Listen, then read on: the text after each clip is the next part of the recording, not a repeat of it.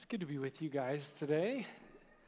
Uh, my name's Tony. I have the privilege and the pleasure of being on pastoral staff here. I just love being a part of this body. Good to be with you this morning. If you're new visiting, checking us out, thanks for coming. Uh, it's fun to be in God's presence with you. Now, if you're a kid and you want to hang out with other kids, before you go, I just want to say, you guys are awesome. Feel free to go hang out. Miss Camelia's over there.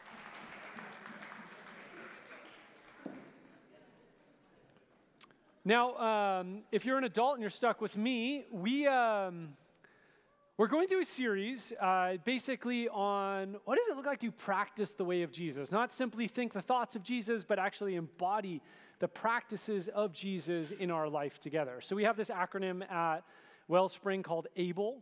So, able is a way for us to ground what does it look like to actually do stuff that Jesus would do? So, we have practices, right? A stands for attend practices, uh, B stands for bless practices, L is learn practices, like reading scripture.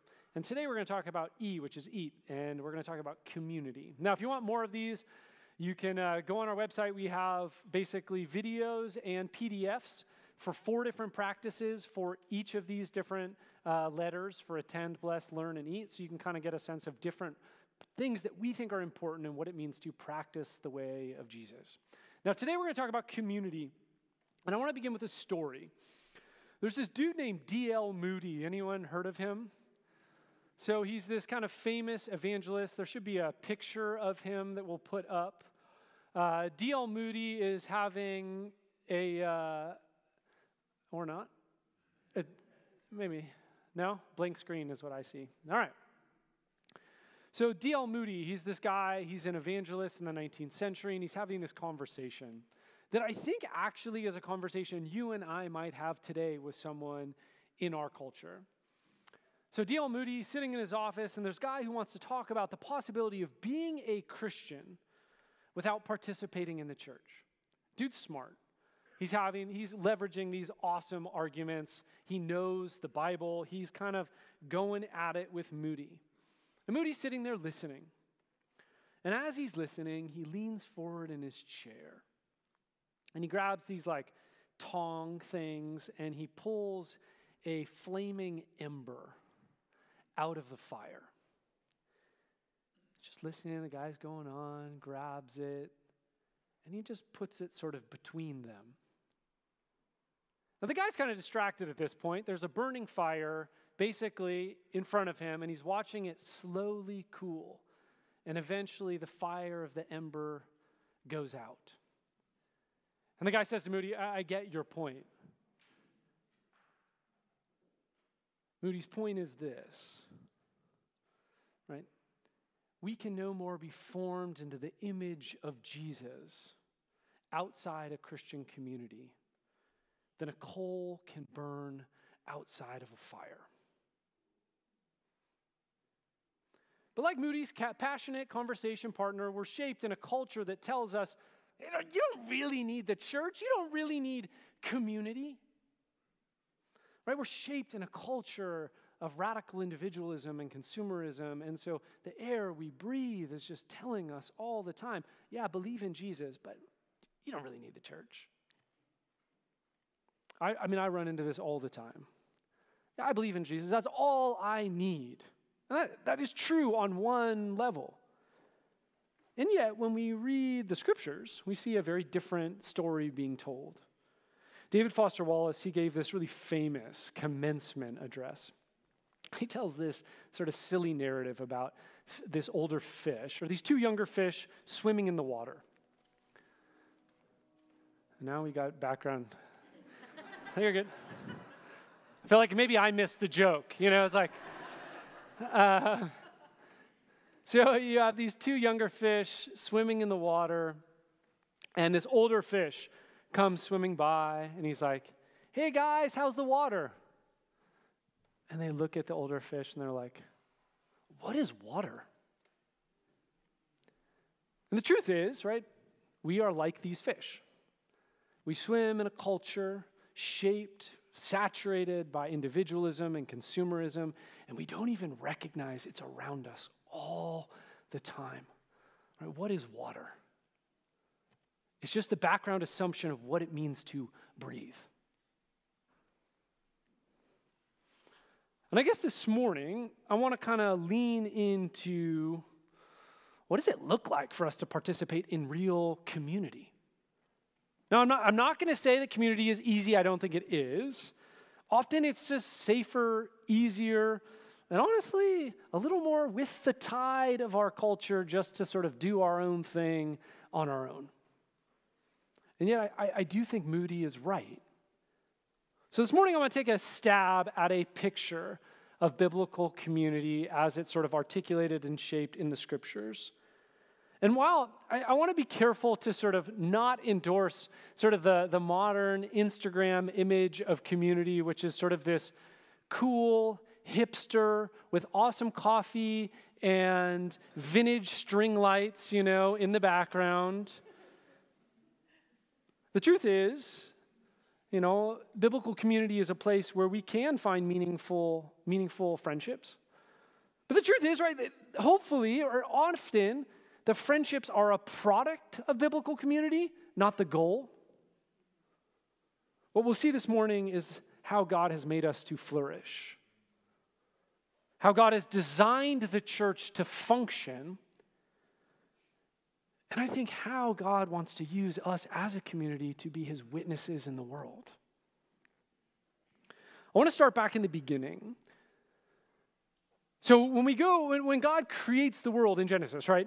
In the beginning. If you read the story, it's fascinating. One of the key themes is each day God looks out what He's made and He's like, mmm, that is Tov. That is good. You know, that is good stuff. Day two, He looks at it again. Man, that is good. Day three, day four, day five, end of day six, He looks at it all and He's like, okay, people, that is Tov Ma'od. That is really good. Not only is each day good enough in and of itself, but the totality of all the days together are even better.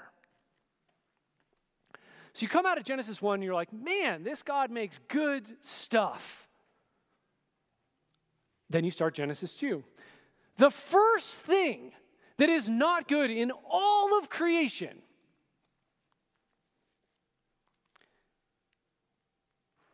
Genesis 2:18.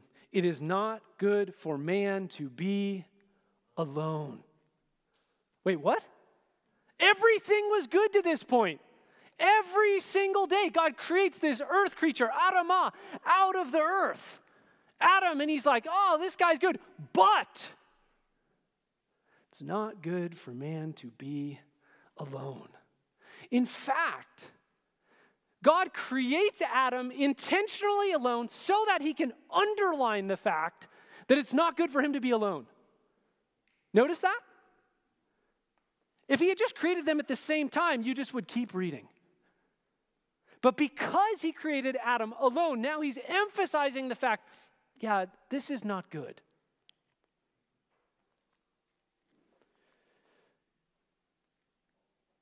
G.J. Wenham in the Word Biblical Commentary writes The divine observation that something is not right with man's situation is startling. See, in the beginning, God cre- could have created each human being with a planet of their own to do whatever they wanted. Like, you realize creative possibilities were endless. He could have designed human beings to function as radical individualists. But this isn't what happens. He actually underlines the need for us to live in interdependent relationships by creating Adam alone and then saying, I think I'm going to make a helper suitable to him. Now, this has been interpreted in a lot of funky ways throughout history, but it's important to state this Eve is not created as Adam's servant. He's not created to prepare meals and clean up after Adam. That is not what a helper means. Amen, glory. Thank you, sister. Right? Helper does not mean weaker. In fact, God is referred to as a helper throughout the Bible. So, unless you are going to make the biblical claim that that God is the weakest being, created simply to serve human needs, like, which is an impossible argument, you cannot say that Eve is inferior to Adam. In fact, what you would have to say is that Adam's strength is not adequate onto himself. What he needed was a helper, which implies partnership, strengths mutually working together, a, a context for interdependence. And then you keep going in the Bible. What do you see at each step? Right? God could have fostered radical individualism, but he doesn't. When he calls Abraham, what does he do? He forms him into a great nation. He doesn't say, Abe, why don't you and I just grab some amazing Babylonian wine, some lamb, and just chill? You and I, Abe, let's do it. He doesn't. Right? He forms a nation through Abraham. When the Hebrew people are trapped in Egypt, he doesn't just hang out with Moses. He sends Moses to form, to rescue his people, and then forms into a community, right? Giving them laws and practices, a way of being in the world. And of course, when this people goes off the rails, right? And they go into exile, they don't just go as individuals. God doesn't say, You nailed it, you missed the mark. You nailed it, the whole community goes. right? Which sets the stage for the New Testament. Right? And Jesus enters the world. He doesn't just say, hey, you, Peter, you and me, let's go meet and hang out one on one in a coffee shop. Right? He forms a community of 12 disciples as a way to saying, hey, I've never given up on the community of Israel. Here's the new 12. Let's do this. And as the New Testament unfolds, you start to see this really nuanced picture of what biblical, biblical community is meant to look like. Let's start with 1 Corinthians 12. In this, Paul is writing to a church in Corinth, and he's trying to tease out what does it look like for God's people to be in community together? It's pretty interesting. Let's just read. This is just verse 12, uh, 1 Corinthians 12 12. For just as the body is one and has many members, and all the members of the body, though many are one body, so it is with Christ. Well, let's unpack this for a second. First, God forms a community of people. But this is not a picture of conformity. Sometimes we think this. We think, oh, I'm going to be in community. What does that mean? I just need to conform to everyone else. But that's actually not what Paul is saying. Right? A body metaphor he's trying to use, right, to say there's a lot of difference. And it's actually, as those different parts come together, they form one unity. James Dunn in the Word Biblical Commentary writes The body is one not despite its diversity, but is one body only by virtue of its diversity. Without the diversity, the body would be a monstrosity. Think about this. Imagine right now in your mind's eye, a giant eye walks into the room. What is that? That's a monster. That is what kids dress up as on Halloween to scare one another. The biblical picture of community is that we all are different parts, and it's actually in our diversity, our authentic expression of gifts and story, that we come together to form a functional, a living, body in the world. God actually doesn't want your conformity, He wants you to be who He formed you to be and use those gifts and talents and perspectives and bring them into the community to offer all of you who you are. Not conforming to some ideal, but aligning with who He made you in a collection of difference. And that's how we form a biblical community. But there's more here. It's also clear, just as in Genesis 2, individual strength is not adequate. Verse 21 The eye cannot say to the hand, I don't need you. And the head cannot say to the feet, I don't need you. Right? Paul is saying in the first century a direct contradiction of how many of us in our culture operate. I don't need this other person in the room. Right? Paul's saying, no, no, no, that, that's not the way it works. I want you to do a silly exercise, but I just want to make sure this is never forgotten in your life. Turn to the person next to you and say, Paul tells me I need you. Do it. This is going to be so awkward.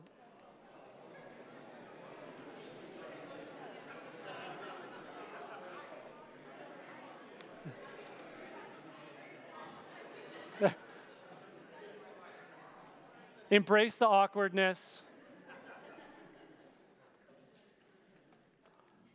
Right? The point is, it is not good for humans to be alone.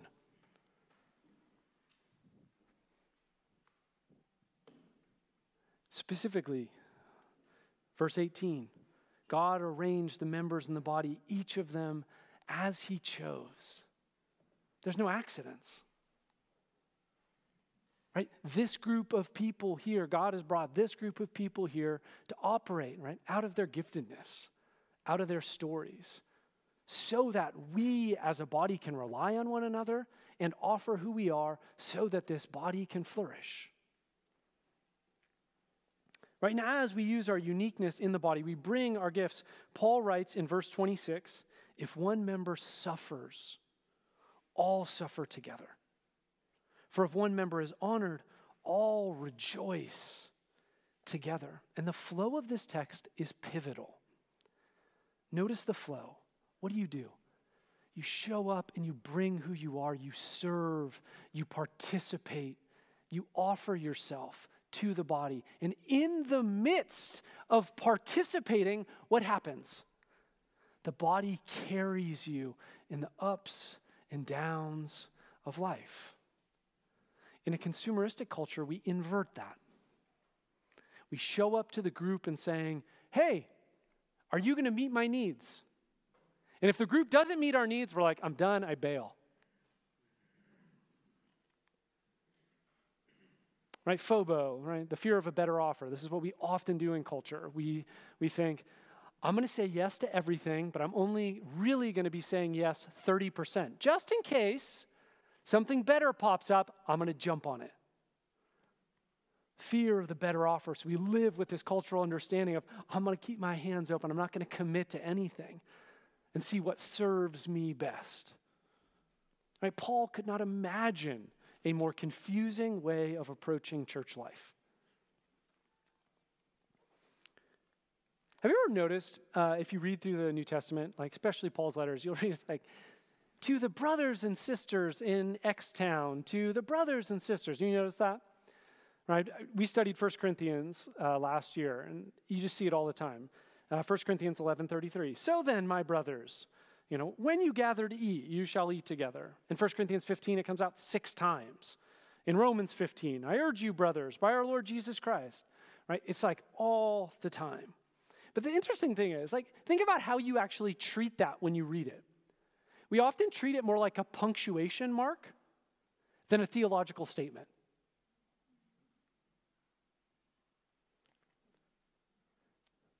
But this only reveals our modern bias.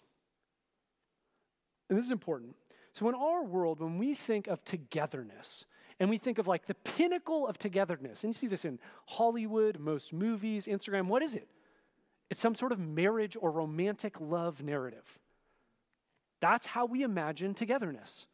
Romantic love. I found my significant mother, my soul mate, right? This is how we frame it.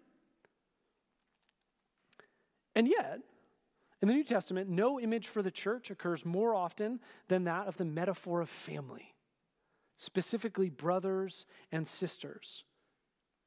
And this is really important because in the ancient Mediterranean world, actually, the most intense emotional bonding doesn't actually occur between spouses in marriage or in romantic love. It occurs between siblings who share the same father. Brothers and sisters.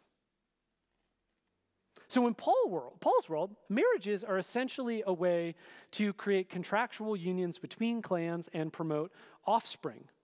And so when Paul writes in the New Testament about the nature of biblical community and he talks about brothers and sisters, he's saying we are going to be the most committed, intense, connected people ever. Brothers and sisters isn't a th- punctuation mark, it is a theological statement of profound impl- implications. Right? The church was never intended to be a loosely aligned people that just sort of hang out. We were meant to be a family. And not our version of family, but family as understood by Paul, right? Where the brothers and the sisters sharing the same Father have the closest connection, affection, and solidarity in the ancient world. But the thing is, in the New Testament, Paul doesn't simply just clarify how community is going to function, but also why. Right? Why does he form this diverse group of people with different cultural backgrounds, political affiliations, gifting, stories, narratives into a family? Why does he do that? Well, right after Jesus' resurrection, and just before he into, he- uh, ascends into heaven, he actually sends this community, right, this diverse family, to be his witnesses in the world. Acts 1 8, you will be my witnesses in Jerusalem and in Judea and Samaria and to the ends of the earth. And while I think we can certainly hear this as an individual call, because I think it is, but this isn't exactly what Jesus is saying. He is telling the church community, family, to be his witness in the world. Remember, in Acts 1, they don't just all like catch trains and boats and like hightail it to different corners of the earth. They continue to live as a communal witness in Jerusalem. This is where Acts 2 becomes really interesting, right? Just one chapter after this, the author of Acts says, and this is how they took Jesus' commission seriously. Acts 2 42 to 47. They devoted themselves to the apostles' teaching and to fellowship, to the breaking of bread and to prayer. Everyone was filled with awe at the many wonders and signs performed by the apostles. All the believers were together and have everything in common. They sold property and possessions to give to anyone who had need. Every day they continued to meet together in the temple courts. They broke bread in their homes and ate together with glad and sincere hearts, praising God and enjoying the favor of all the people. And the Lord added to their number daily those who were being saved. There's tons to say here, but I just want to say this. Right? The author of Acts connects the communal life of the church with the church's witness in the world as they ate in each other's homes, as they worshiped together, as they studied the scriptures together and prayed together. The world watched and said, I want to be a part of that family. Right? The author doesn't say, you know, and every day, every individual went out and shared about Jesus with their coworkers. I'm sure that was true. But the focus, the emphasis is the communal life of worship and love informed their witness in the world. To me, it sounds like they took Jesus' words, right, in the upper room pretty seriously, where he says in John 13 35, By this all people will know you are my disciples, if you have love for one another. So, what do we see in this arc, right? Genesis through Acts. We see a few things. One, God created human beings to be in relationship. Right? He did not create us to just do our own thing, to rock life on our own. Two, he formed Israel and the church to be an interdependent community, family, body. And three, this community is meant to be his witness in the world. And yet, if we're honest, right, the gravity of our culture, the undertow of our culture, makes this really, really hard. There's three, like, uh, just sort of cultural assumptions I want to just sort of air, just to sort of go through them a little bit. One is sort of like, what about my needs? What about my freedom? And the third one is about, like, what about my growth? Right? And these are three sort of background assumptions that are sort of always in a conversation about community. Let's start with what about my needs? Like in our culture, we often approach personal relationships as ends to meet my personal needs. Like, if you stop really meeting my needs, I'm probably not going to hang out with you. That's kind of how we approach friendship, community, human beings made in the image of God. They become utilitarian. But this is the thing, right? Read the New Testament. There will not be one command about liking one another. Not one. Consistently, what does Jesus call us to? Love one another. Right? He's bringing us a fellowship of difference. We're not going to agree on every political agenda in the United States. We're not going to have the same cultural background and cultural assumptions. We're going to have slightly different beliefs in different areas. We're not going to see eye to eye on everything. And you know why that's okay? Because this church is not founded on our ability to agree on one another. Our church is founded on Jesus coming to earth, forming a community, suffering, dying, and being resurrected, and saying, All right, guys, I am making you one through my life, death, and sacrifice, not your preferences.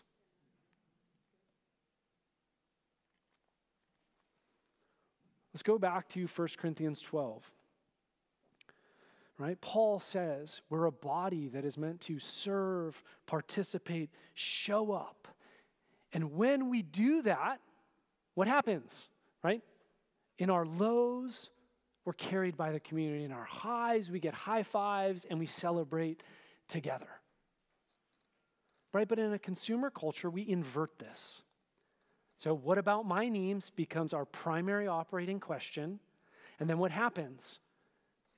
We show up at the community, we lean back, and we kind of wait for everyone to like know our assumptions about what we need and then meet those assumptions. And we think, man, I'm bailing on this community if they don't meet my prereqs for caring for me. And you know what happens? We start with the question of what about my needs? And in the process, we undermine getting our needs met. Because the way needs are met in communal life is we show up, we commit, we participate. And in that process, we form family. And then the family carries us.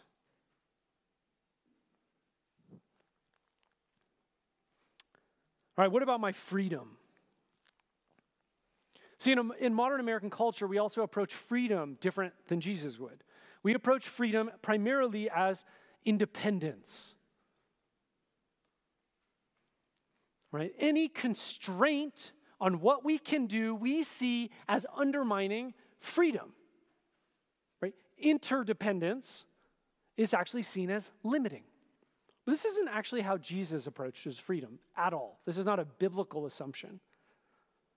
As our culture, right, we see freedom as the absence of restraint. But for Jesus, freedom is right constraints that make us free in God. Tim Keller in The Reason for God offers the example of a musician.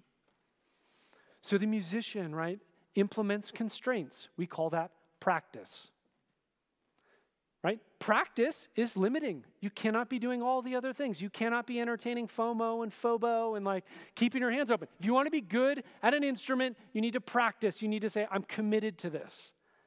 And it's only through self imposed constraint, practice, that someone actually becomes an excellent musician, becomes really good at their craft. And the same is true in the Christian life if we don't actually impose some limitations, we actually cannot flourish in community.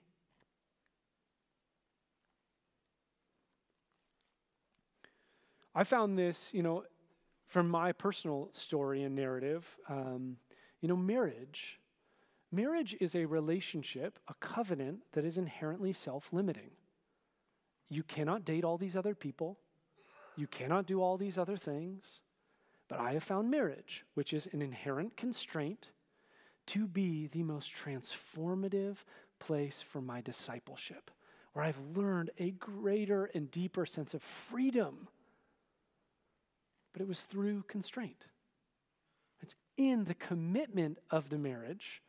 I learned so much about myself, my own brokenness, and God in that place has tra- transformed me. When we approach freedom as defined by our culture, we end up finding ourselves lonely. Third, what about my growth? So one of the ways it's interesting that I think we approach, especially right now, as like we approach growth as modern Americans, particularly if you're younger, it's it's kind of this like approach of growth is like new adventures. Right? It's like I'm growing. I traveled. I read a new book. It's always the new stimulus. Like you're growing if you're doing something you haven't done before. And, I totally like I'm the first to sign up for the new thing. Like I, I'm, my wife's nodding. She's like, yes, God help us. Um, and like I totally get that. Totally get it. If you're there, I, I totally get it. But so from a biblical perspective, though, growth is transformation of character into the likeness of Jesus, not just new adventures. And honestly, for many of us, for most of us, that actually means looking at our character defects, our blind spots. Right? Jesus tells this uber comical story in the Sermon on the Mount about the guy who's walking around like telling other people, You got a splint in your eye. You know, and he has a log, and he's just giving people concussions left and right. you just got that, thank you. Right, but I think we do this, right? We enter community, we don't realize what's going on. Why? That's why our culture calls them blind spots. But this is the thing they're only blind to us, everyone else sees them. And we actually need everyone else to be like, sorry, you actually have a log in your eye? Look behind you, there's 10 people on the ground that you have just knocked over and laid out like Mike Tyson. We need one another. I, um, I have a silly story that happened this morning. I got this person's permission to share it. But like, we also just hurt one another in community. I think we just need to acknowledge that. Like, if you hang around church long enough, you're bound to offend someone.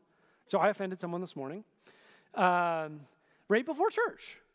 Like last week, I had been joking with someone about the size of their Bible. And I was like, they just literally have this huge Bible.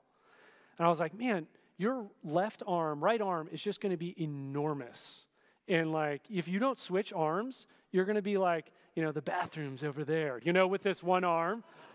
So I was joking last week, and I came in this week, and I said to her, Man, you're looking huge. And she looked at me. and I was like, Hmm, that didn't land how I thought it was going to.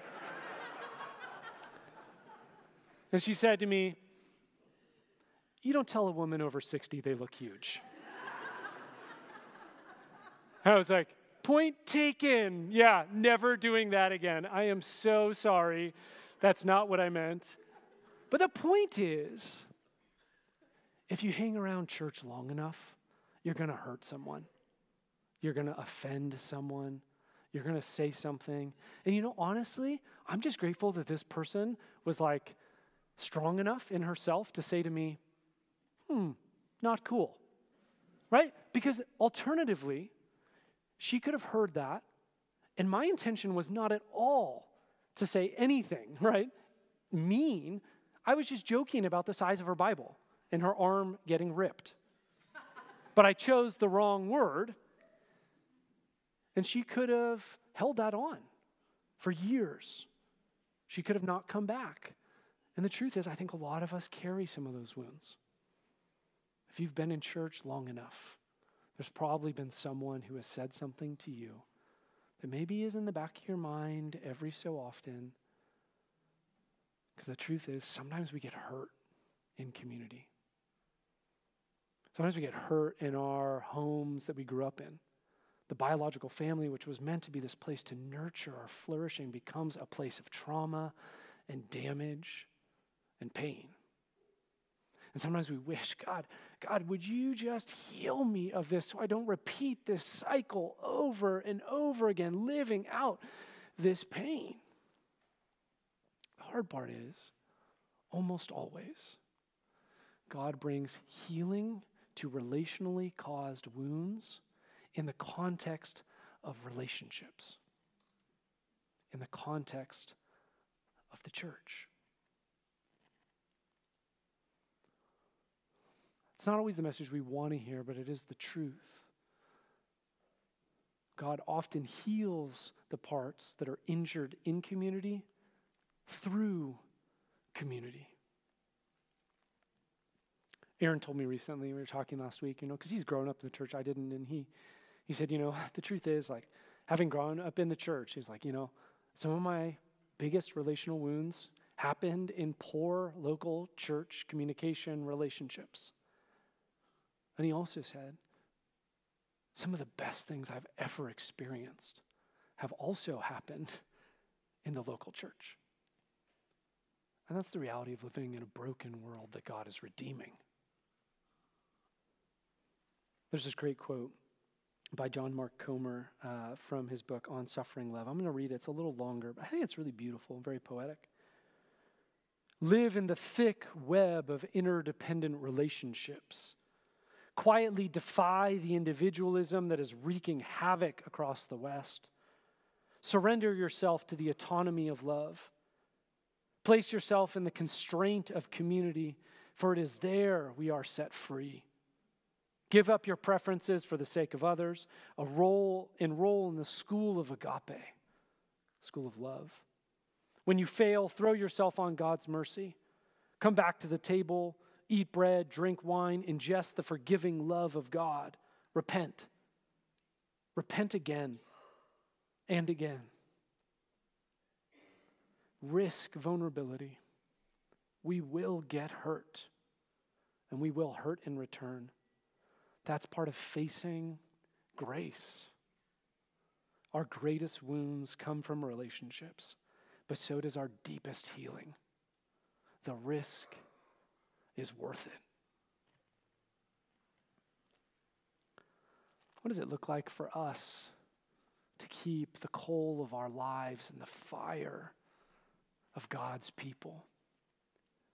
Because if you look out in our culture right now, you'll see actually that the alternative is not bearing very good fruit. Cigna did a, a study recently in which they surveyed more than 20,000 US adults, ages 18 and older, and found some pretty Pretty common findings, actually. 46, 46% of people feel alone. 73% feel like they have no one who really understands them. 73%. 43% feel like their relationships are not meaningful. 43% feel isolated from others. And Gen Z, when they break out, from all the sort of demographic information, is by far the loneliest generation in America.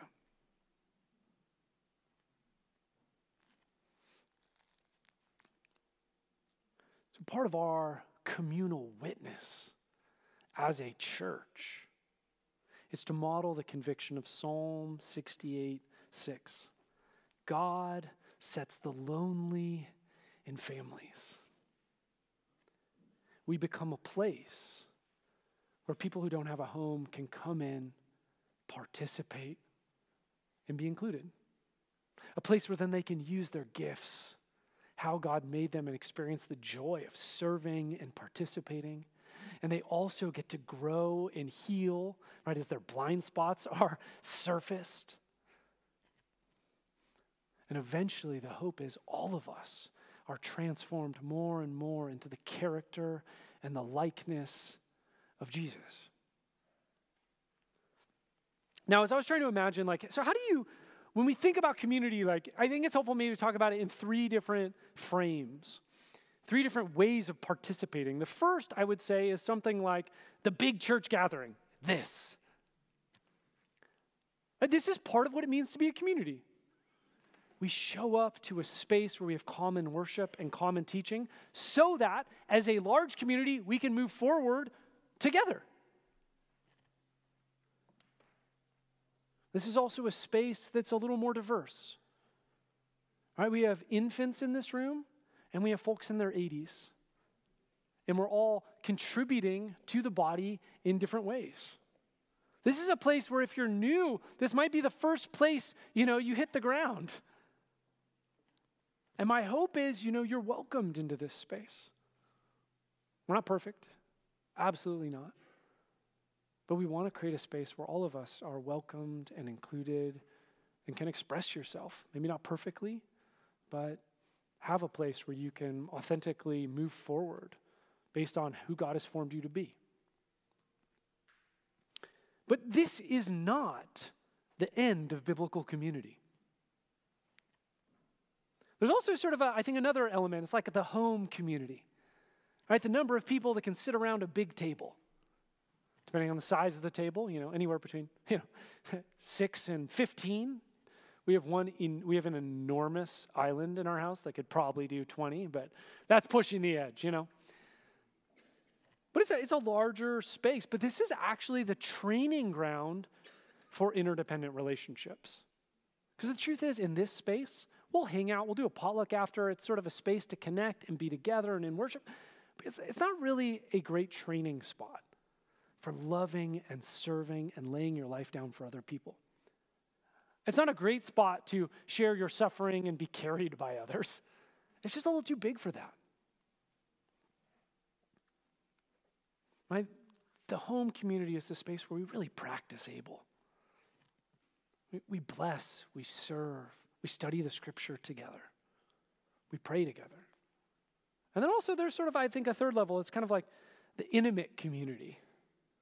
You know, this is that, you know, the person you worship with on Sunday, you come here, you give them a high five, you say how you're doing, and they say good, and you pretend like they are actually good. And, um, you know, then you hang out in your home community and then you say, hey, let's let's grab coffee, let's go for a walk, let's let's hang out. Right? It's in that space of intimate fellowship where you confess your sins. You say, man, I, you know, look at the people behind me. Clearly, I have a log in my eye. Help me get it out. This is where the other person pulls you aside and says, You clearly have a log in your eye. Look at the trail of people behind you. This is the place where we say, I'm really struggling. Help me. This is the place where iron sharpens iron. This is the place where we are supporting one another, praying for one another. When we are just weeping in a mess, we say, Help me, I have no idea what I'm doing.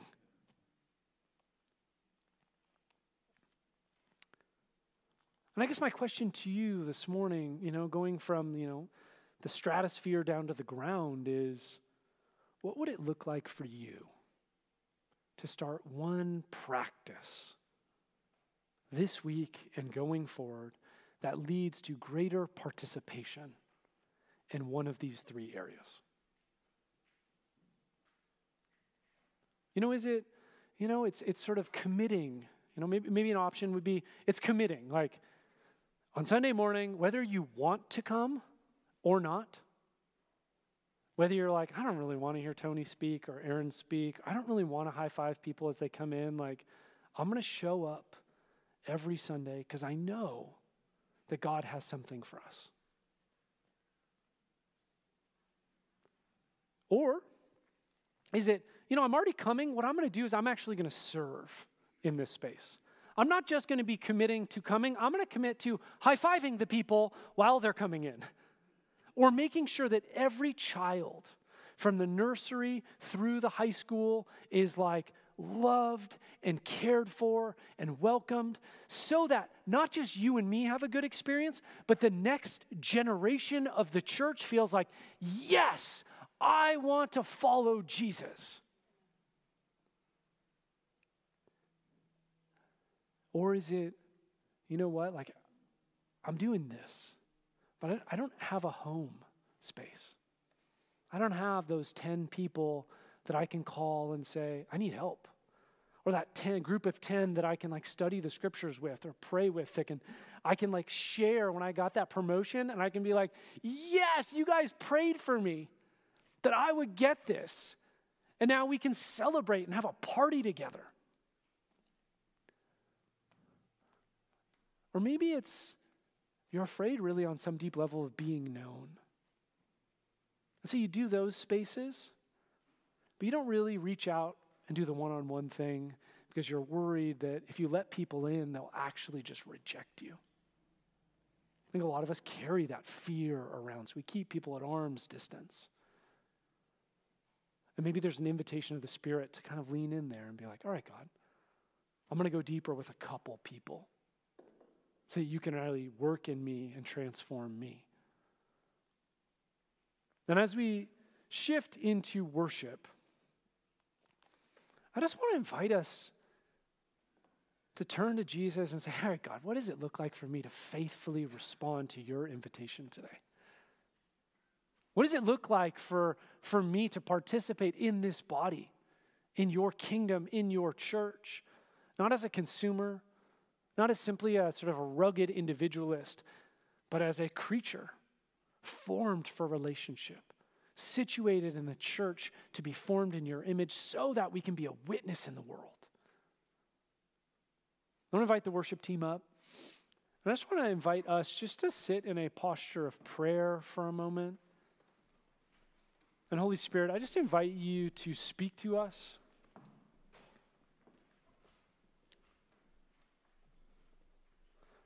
invite you to convict us.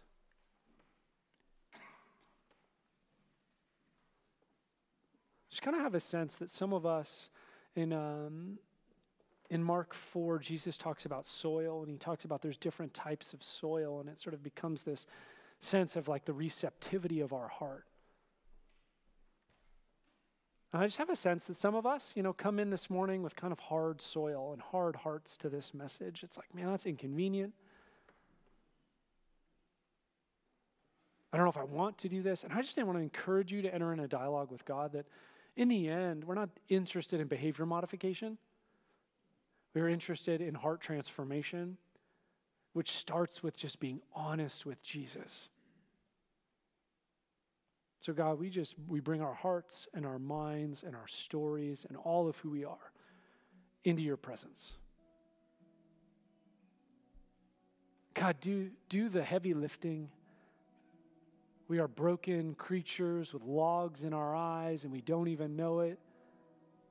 And yet you intend us as your broken, vulnerable creatures to be your witnesses in the world. God, form us into a people It is not good for any of us to be alone. Form us into a family, form us into a body founded on your sacrifice, not our effort, founded on your resurrection, founded on your death on the cross. Jesus, it is in you that we become one. It is in your presence. God, we worship you. Jesus, you are the one our heart longs for. Community of the church is grounded in you, Father, Son, and Holy Spirit. May the diversity of this fellowship reflect your diversity. May our unity reflect your unity, and forever in all we do bring you glory.